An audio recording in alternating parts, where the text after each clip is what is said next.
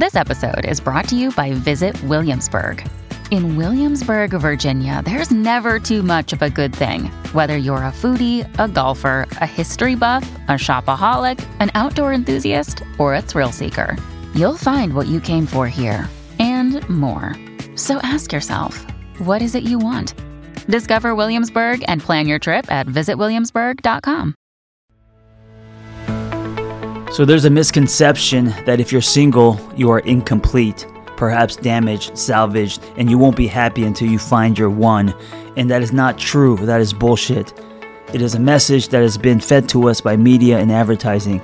The truth is, when you're single, you have the richest soil for growth.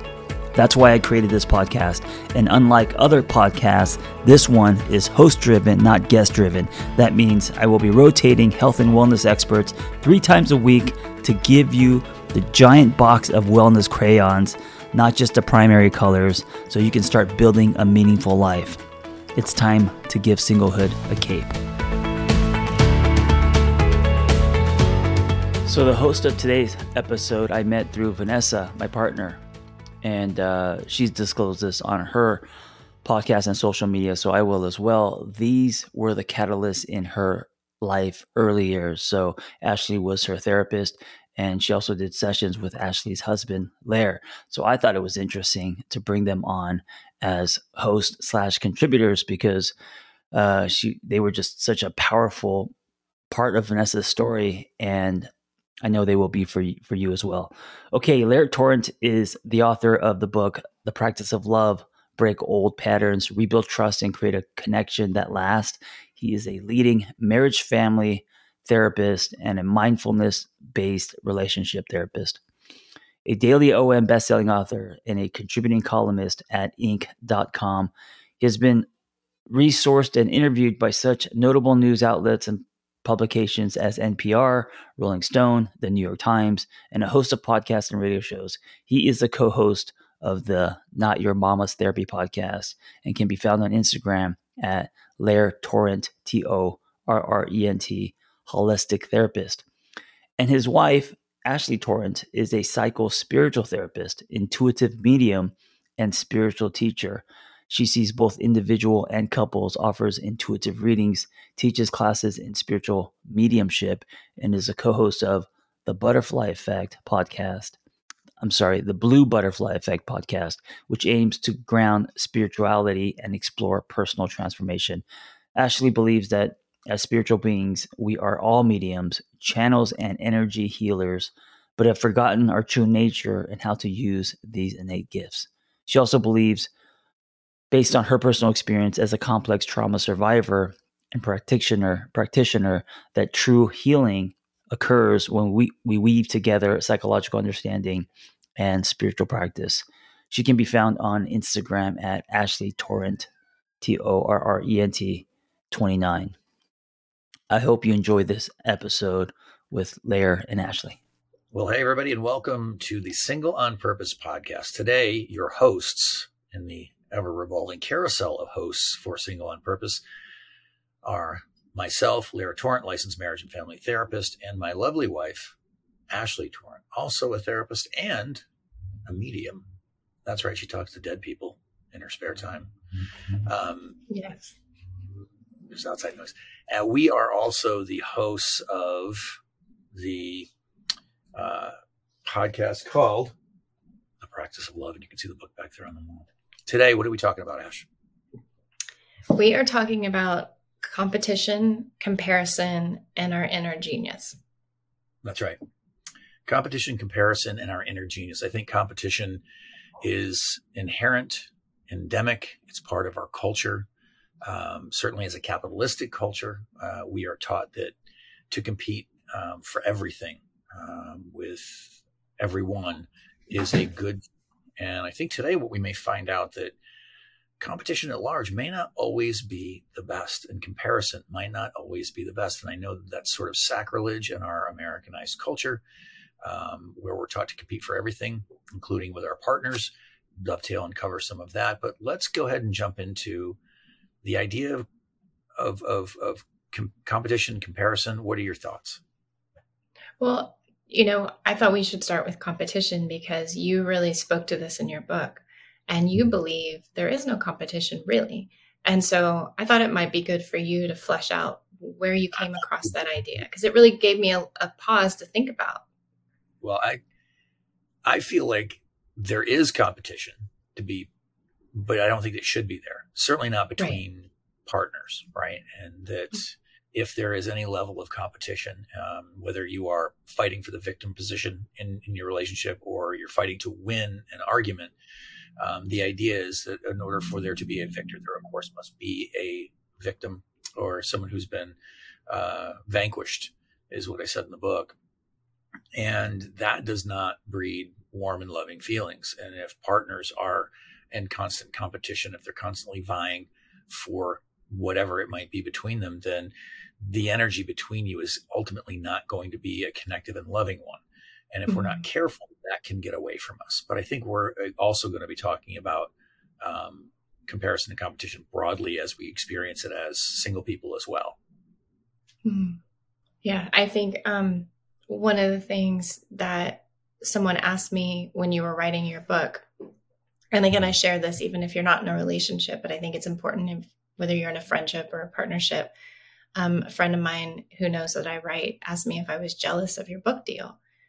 Mm-hmm. And my response was like, no. And she was like, how can you not be jealous of her book deal? And she's a writer as well. And I said, well, he hasn't done the work. I haven't done the work. You know, I didn't write the book proposal. I didn't sit down and write the book. You know, I didn't approach an agent or a publisher. So for me, there wasn't anything to be jealous of. You know, I was really more than anything excited for you. Um, and I think this is something that I notice in my clients. I've seen it in myself as well that when someone has a success, even though I wasn't like this for you in that moment, but when someone has success or is doing something that maybe you long to do, or maybe living a life that looks better for you, and we see this so often in social media, you know, you see the best version of people on social media, not the version they want you to see. It's a curated vision. But I think what we automatically often go to is the deficit within ourselves that we're not enough, we're not doing enough, we're maybe a loser. I mean, I notice so many people go on social media and they come out just feeling so low because they've gone through um, so many different pictures and um, posts about other people. And one of the things I think is important to remember that everything you see creates a feeling in you mm-hmm. and a thought and thoughts create feelings. So everything you see creates a reaction. And before you know it, you've been scrolling for 15 minutes. Sometimes people go on for an hour. You've ridden a roller coaster of emotions. And I know a lot of people come out of that um, feeling just discombobulated. Well, I think that that doing the social media scroll can if we're not if we're not mindfully going into that social media scroll and looking at what other people are, say they're doing um, again like you said probably putting a spit shine on it that um, very often what we don't understand is we're building perhaps a narrative. Mm-hmm. And so mm-hmm. I encourage people that if you're going to go in, know what you're going in to get and that you may come out with not a great feeling about yourself. Mm-hmm. And you have to be very, very aware of, of how you interact with social media or not just social media, but, you know, when you hear of people getting things and doing things that you want to get and do, um, right. I think it's human nature to go to that place of deficit and, oh, what about me? And um, what I think we find is that there is a there is a a, uh, a part of competition that can catapult us, that can push us into well, if I want if I want those things, then I need to double down, work harder, do those things, and perhaps some of that is good, mm-hmm. but by and large, motivator. it can be a great motivator. Yeah. Um, but if you fall into or slide over from motivation to um, uh, maybe um, take you know taking yourself apart or or judging yourself harshly, um, then that's obviously going to steal so much uh, of of that zeal to go and get that thing, and, and you're going to start forming a narrative about yourself about how you're not enough. Yeah, and you'll collapse under it. I mean, the weight of it can make someone collapse. And, you know, the thing I've learned a lot this year as someone who, and I'm using social media as an example because it's just right at our fingertips. And so many people are on it for many different reasons. but I wasn't on social media till a little over a year ago. Mm-hmm. And um, getting into it for my work was shocking. You know, I had dipped in, but you know me, you were like, I was never on it. no, and I was very peaceful. Yeah, I was so much, peaceful. You were much more peaceful then. but um, I got into it for work and, and wanting to connect with people and also to promote, you know, classes and things that I was doing. And mm-hmm. what I found is um, I started to forget about my own process. I started to feel that I was behind, looking at my age. I'm behind. I'm not doing enough, seeing how often people post. I started comparing myself to those people. And what I forgot is, what'd you say? How few followers I have. Yeah. You know, all of it. And what I forgot is that I am an individual with my own way of moving through the world. Um, I move at my own pace. I'm very introverted. But during this time, I wasn't taking any of those things into account. I wasn't being compassionate with myself. I was getting kind of caught up in because I can go into self criticism very easily. So I wasn't enough, wasn't enough, wasn't enough. Um, and what I've came to remember a year later was that like we're all on our own paths and we have to navigate these things what feels natural to us. And if it doesn't feel natural to us, then the energy behind whatever we're doing isn't going to be authentic. We're not going to be producing things that um, feel in line with who we are and maybe sometimes in integrity. Mm-hmm. So I've really come to appreciate that. I remember seeing this post the other day. This woman said, if you see something that someone else has or something's doing, rather than go to competition or comparison, maybe say thank you. Thank you for showing me what's possible. And I just wow. love that. I, I really like love that. This episode is brought to you by Shopify. Forget the frustration of picking commerce platforms when you switch your business to Shopify, the global commerce platform that supercharges your selling wherever you sell. With Shopify, you'll harness the same intuitive features, trusted apps, and powerful analytics used by the world's leading brands. Sign up today for your $1 per month trial period at shopify.com slash tech, all lowercase. That's shopify.com slash tech. Yeah. Yeah. And as I wrote in the book, talking about not just you know couples who compete with one another, which I think can be, as I said, you know, um, not a very healthy practice for um, a partnership. But as we begin to look and quite naturally and uh, compare ourselves to other people, and so I have a lot of, um, as you know, I have a lot of like Broadway dancers uh, mm-hmm. in my practice. I have a lot of performers, and there's a ton of competition uh, within the, the, field of performing. Everyone's sort of trying to outgun. It's a big pissing contest, really. And for those people who come to me who are having a difficult time booking jobs and uh, having a difficult difficult time, um, uh, you know, in, their career, uh, the first thing I ask them is, "Are you looking to your left and to your right when you're dancing?" And I'm like, "What do you hmm. mean?" Are you looking to your left and looking to your right, comparing yourself to the dancer next to you? And they're like, "Well, of course I am." Why wouldn't I be in? Because I'm compete. I am competing again. And sure, an argument can be made that you are actually competing for that job. But what I also tell them is, look, if you are constantly looking at the other person, comparing yourself to them, you you may um, find your excellence, right? You may dance excellently. You may perform in an excellent fashion, but you'll never find your inner genius, mm-hmm. right? And it's yeah. those people who who work all the time those people who are um, as they say uh, in the colloquial of our time like oh they're just playing another game i think of people like wayne gretzky or michael jordan magic johnson those people who have reached this pinnacle of of of in, the pinnacle of the sport or the pinnacle of anything that they're doing very often they will be referred to as playing another game and that's because by and large, they've stopped competing with everybody else and they are actually competing with themselves or trying to be the best version of themselves. And I think that if we are comparing ourselves to other people, we are stealing ourselves of the opportunity to find that inner genius. Mm. And, and we're, whatever we're trying to do, we're doing it, we end up doing it for the wrong reasons to keep up with everybody rather than the initial reason we started is that it probably brings us joy or it's something we're passionate about. You know, right now I'm teaching myself to draw something you know I've always wanted to do. Mm-hmm. Um, and as I do it, you know, I'm looking at YouTube videos and I'm looking at this woman draw so effortlessly. And I just, I feel so frustrated at times. But what I've learned to come back to, and I'm so grateful that I'm doing it now in this stage of my life, is I know after everything that I've done, whether it was learning to surf or like learning to understand how horses communicate or be a therapist or a medium, I always find my own way.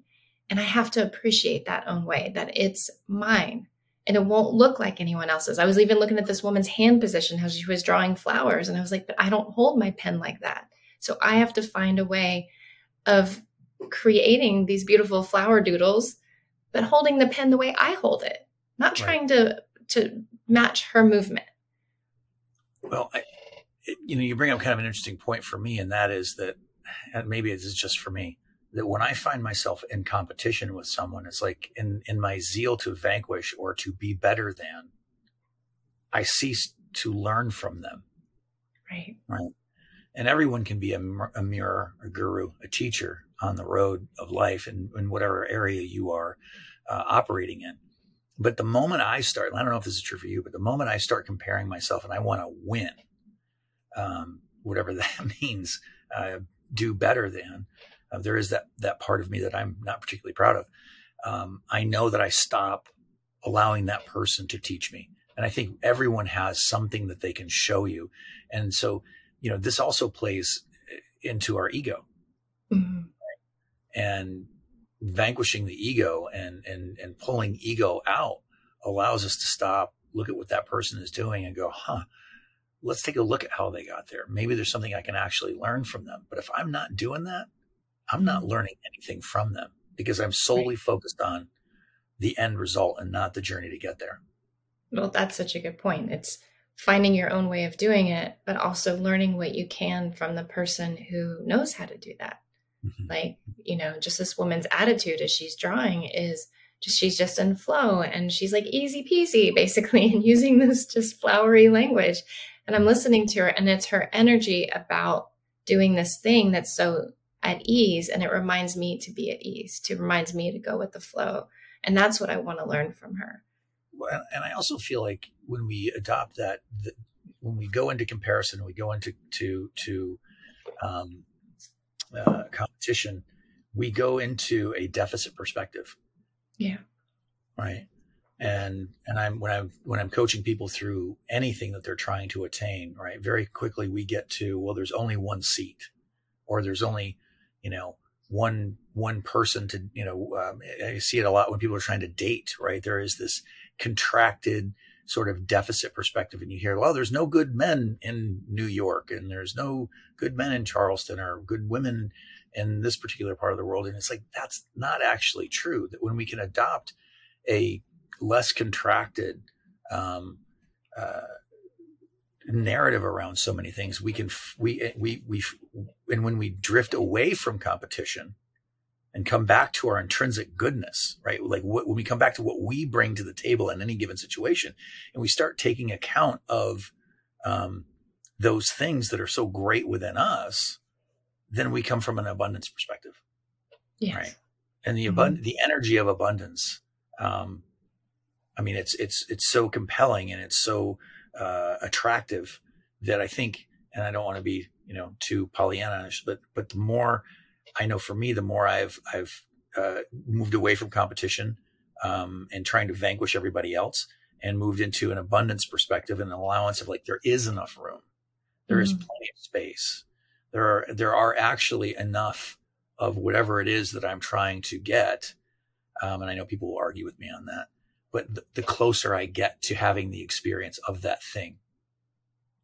Right. And everywhere well, where I've adopted that, I've gotten very, very close, if not the thing. You might have gotten a different version of that thing than you imagine. I mean, I think that's the beauty of um, what's possible is it may not look exactly what you thought you wanted, but usually what you end up getting is something more beautiful. And I think that gratitude and appreciation for your own gifts and your own process and for your teacher um, leads us to a place of, and I totally lost where I was going, but I'm going to find it back. well, not only does that abundance lead us to a place of sympathetic joy, which I think is so important, sympathetic joy for the other person. You know, this idea that when we see someone doing something amazing that we really respect and admire rather than going to a deficit perspective we feel joy for that person what would that be like. What would it be yeah. like to be like i'm so happy for them right you know and just knowing that there's enough oh i know what i was going to say the other thing that you and i live by most often this year i feel like we've been tested in this idea but most often we live in a world where rules don't apply so when you're in competition and you're in a scarcity um, yes, I like that. That's right. Feelings of scarcity, then there's a limited amount of what's available to you, and there's a limited way of how to get it. And you and I have often said we don't live by those rules of engagement. You know, just because someone says you have to do this to get a publisher an agent, you know, you always you went rogue and found your own way. Mm-hmm. We've done that in most things in our life. Um, so just keep, moving, what you say? learn.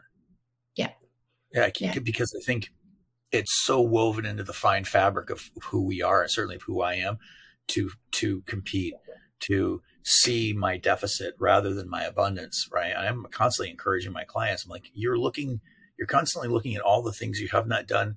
How often do you stop, look back, and go, "Wow, look at the amazing things I have done." Right? Mm-hmm. And this mm-hmm. is where gratitude practice comes in. It can be such an amazing practice if you can do it, um, because it does remind us often uh, if we do it enough, of all of the things we've done. So we, we come from that abundance perspective, and very often we can take it with us. And I'm constantly having to remind myself that there is enough. Yeah. Even in those places where we're taught places where we're taught there is not enough, there is mm-hmm. actually enough. And when we hold that as a truth, and it's a stupid example, but I remember when we first moved to Charleston and we had been invited to this like jazz on the green in this in this um, local park, right? And mm-hmm. we hadn't been here very long. And so we are getting the stroller ready and, you know, the blankets and the wine and the cheese and all the things. And I'm going, come on, come on, come on. It's at six o'clock. We got to get there if we're going to get a spot. And coming from New York City. Yeah. Well, I had, right. Again, you're, you're telling the end of the story before. Whoops. Yeah. Thank you. So as I was going to say, we had come from New York City where there is often a deficit of seats at any one thing. I mean, places on the lawn at the jazz fest in the park, right? You, there is there is often a a, a, uh, a, a feeling of lack there because there's so many people in so little space. But even in that place, I worked it out where I could create a sense of abundance within me that manifested itself in my life. And that started with not competing with every other New Yorker for every other thing. And right. so when we got to the when we got to the park in Charleston, it was just it was like the gates of Shangri La had opened up, and it was like, of course, come. There's plenty of space for everyone. And and that was like one of those life moments where I felt like life was showing me, like, slow down, take a breath. Not everything needs to be a race. Not everything needs to be a competition. You have to compete for for space on the lawn next to this family. There's going to mm-hmm. be plenty if you open yourself open to, if you open yourself up to the possibility that there is enough. Right it's a it's a complete it's a game changer. It's a different mindset you know and and when you're in comparison competition you're you're operating from a deficit right out of the gate rather than um, a place of sympathetic joy appreciation gratitude. And what you said about reflection of where you've been something else i learned this year. I had to say when i was being hard on myself wait a minute. Look at where you've come from. You know look at what you know, look at the reasons you weren't on social media, which were a lot of trauma based reasons, and look at the fact that you're courageous enough to put yourself out there now. That fear is not controlling this experience. Um, right. And then look at the things you have created in this time. And when I would do that, it was like I could take a breath and I mm-hmm. could come back to the present moment and you know my ego would fall away and i would come back to a space of love with inside myself. And it's just a spaciousness of there is enough and I am enough. Yeah. And I almost forgot the story. I, you know, I'm, and I'm always with the stories, but uh, I like telling stories. So uh, you're this one, you when you're not interrupted. Well, yeah, when people don't tell the end of the story. um, so I'm in grad school, and it's towards the end of grad school, and we had a substitute professor in. It was a very small class, and I think they were looking for something to do and something to talk about. So this particular professor had us go around the room. They went around the room and everyone had to say once, because we're getting close to licensure, once you're licensed, what are you going to do with your license? And everyone kind of followed the company line and was like, well, I'm going to go work in a, in a, um, in a, you know, drug rehabilitation center or, you know, whatever it was. It was, no one was saying what they were actually going to try to do, which is go into private practice. But when it came time for me, of course, you know, being the fart in the elevator that I tend to be, I said, I'm going to start a small private practice in the East Village. I'm going to have a sliding scale fee where I can see people who can pay my top fee, and I can also see people who can't afford uh, this echelon of therapy. And I sort of went into what I was going to do to build this practice out and how many clients I wanted to see. And I was kind of dreaming it up and I was getting kind of excited. And this person then turned to me and said, Really? Is that what you're going to do? He said, This is what I want you to do. I want you to take the zip code that you live in in New York City or wherever your office is going to be. He's like, I want you to go to psychology today. And I want you to punch that in. And I want you to see how many therapists there are in your zip code. And then tell me about your private practice. And I was like, yeah, exactly. The reaction in my body to this story is just, it contracts you. I was, I was, but, but at the same time, I went and did it like an idiot. I went and did it. I'm going to do that. Thousands of people at the time we started our practice in the East Village. Oh thousands God. of therapists. Thousands of them, right? We're not joking. Thousands. Yeah. Like around the corner, down the street, in the building next door. Be truthful. Another day is here, and you're ready for it. What to wear? Check. Breakfast, lunch, and dinner? Check. Planning for what's next and how to save for it? That's where Bank of America can help. For your financial to-dos, Bank of America has experts ready to help get you closer to your goals. Get started at one of our local financial centers or 24-7 in our mobile banking app. Find a location near you at bankofamerica.com slash talk to us. What would you like the power to do? Mobile banking requires downloading the app and is only available for select devices. Message and data rates may apply. Bank of America and a member FDIC. New Yorkers have therapists like most people have winter coats, right? You've got yeah. at least one. Yeah. And um, so I started to sweat like I started to sweat profusely. Like I was like, oh my God, what have I done? Right. Mm-hmm. I've gotten us in this debt. I've spent all this time, all this energy, all this money. And there's a very good chance based on this schmoes, you know, challenge to me that this isn't going to work. Right. And then I took a breath. I stepped back. I was like, okay, this is his narrative. This is his story, right? he's he's doing what he's doing because perhaps his private practice didn't work for him. Right. And I can't adopt that narrative. And so I did this thing. I was like, I'm just going to lean back. I lean back into my goodness. Right. That's, that's the way I described it when I talk about it to my clients. It's this experience, right? I, I lean back into what I knew about myself as a clinician and the mm-hmm. thing that the goodness that I wanted to create in the world, which was full of abundance and was not full of his contracted nature at all. No. Right. And I went forth from that space of abundance and of not competing. I wasn't going to, I'm not competing with this person because I thought to myself, listen, if you and I are selling ball bearings on the same strip mall, right? We'd be selling the same exact ball bearings, but we're selling them a very, very different fashion. Mm-hmm. And as silly as stupid as that example is, it's like creating a therapy practice or creating anything in your life. If you're not looking to your left and looking to your right, comparing yourself to the other guy, and and really stepping into what it is that makes you special, there is no competition. No. There is no, no. comparing. And, and so I, I thought to, to myself, oh, sorry, go ahead. Yeah. And I thought to myself, so yes, I am a licensed therapist, and there's thousands of them quite literally in this square block or in this square mile radius. But we are not doing the same thing. And it was from that space, I'm convinced to this day, it's why my practice and quite frankly yours has always thrived. And we've never had a problem with, with having enough clients. It's because we've always bought into our abundance. And we've never competed with another, with other therapists. And I had the completely different experience with my supervisor and teacher. He said, don't even look at the amount of therapists in your area. Just focus on creating your practice. And I remember thinking that's what I'm going to do. And and it's true when you when you think about who you we are as individuals, we are offering something completely different.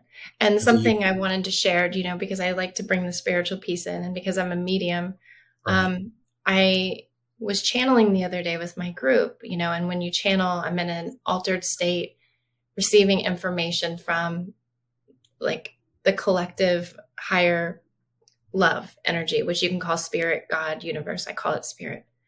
And a message came through that was so beautiful. It was like, imagine that each of you is part of a choir and mm. each of you have your part to play. And you know, in a choir, you have the soprano, the alto, the second soprano. I don't, I was in a female choir, so I don't remember all the male parts and all the other person's parts. But I remember I was an alto. And so I had a, what'd you say? I said, points made. We got it. We know where you're going. Yep. Following along. so I was an alto um, and which is a very hard part to sing in a choir because I was one of the only altos. So you're singing the lowest version, you know, while the sopranos are singing the fun, high, bouncy versions of the song as I see it.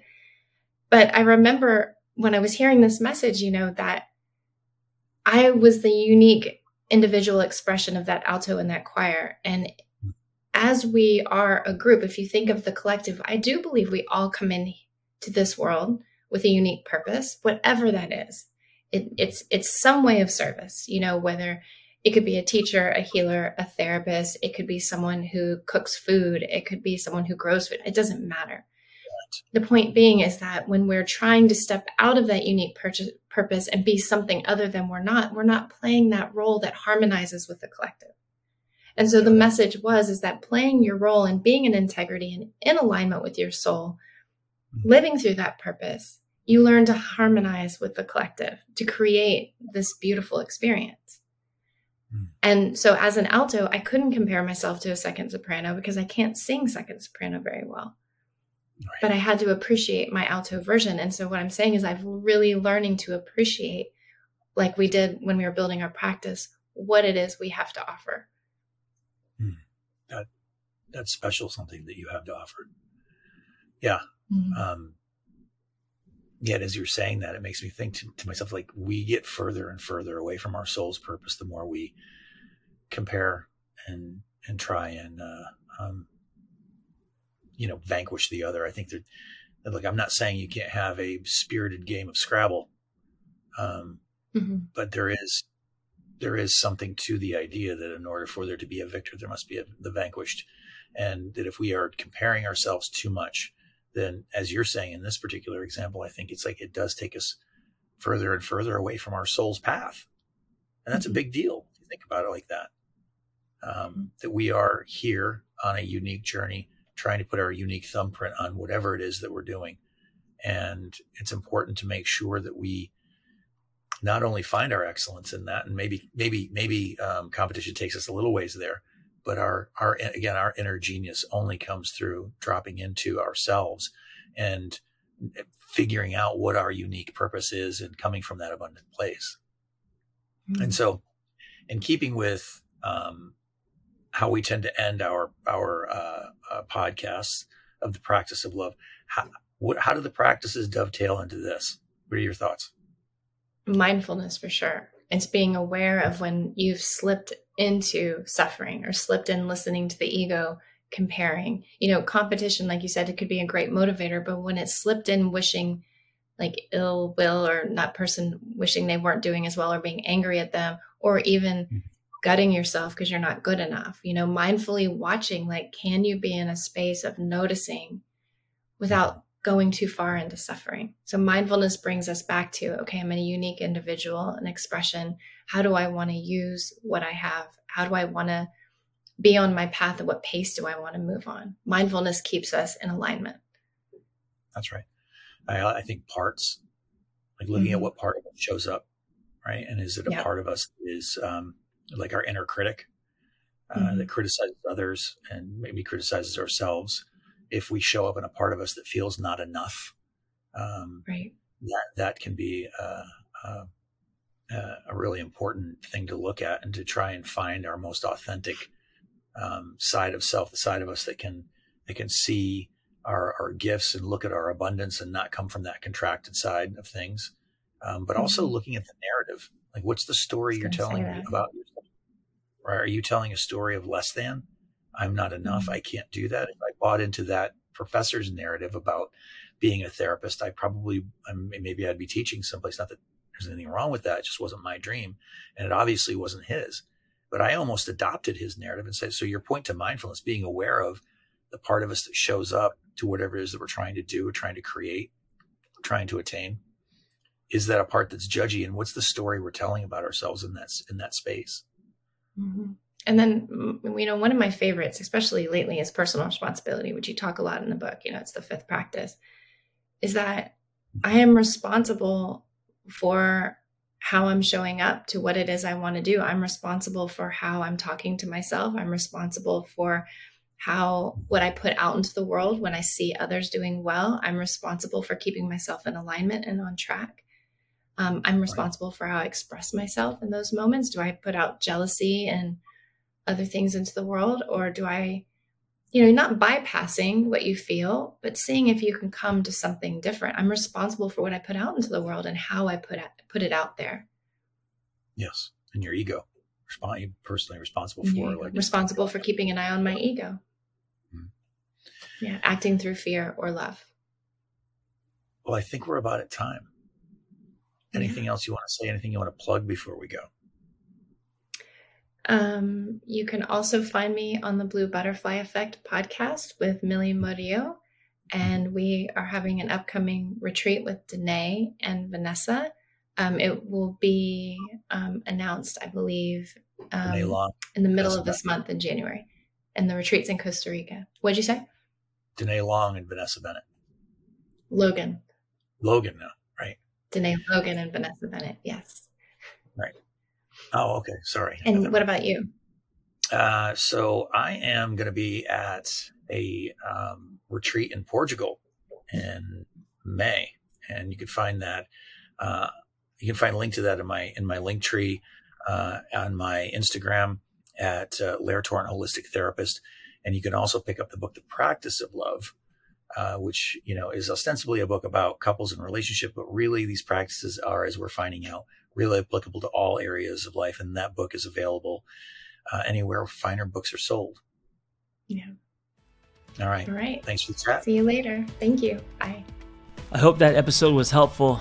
Hey, listen, if you want to share your singlehood journey, if you've gone somewhere and come back, if you have revelations and wisdom, please share your story. It's going to help other people.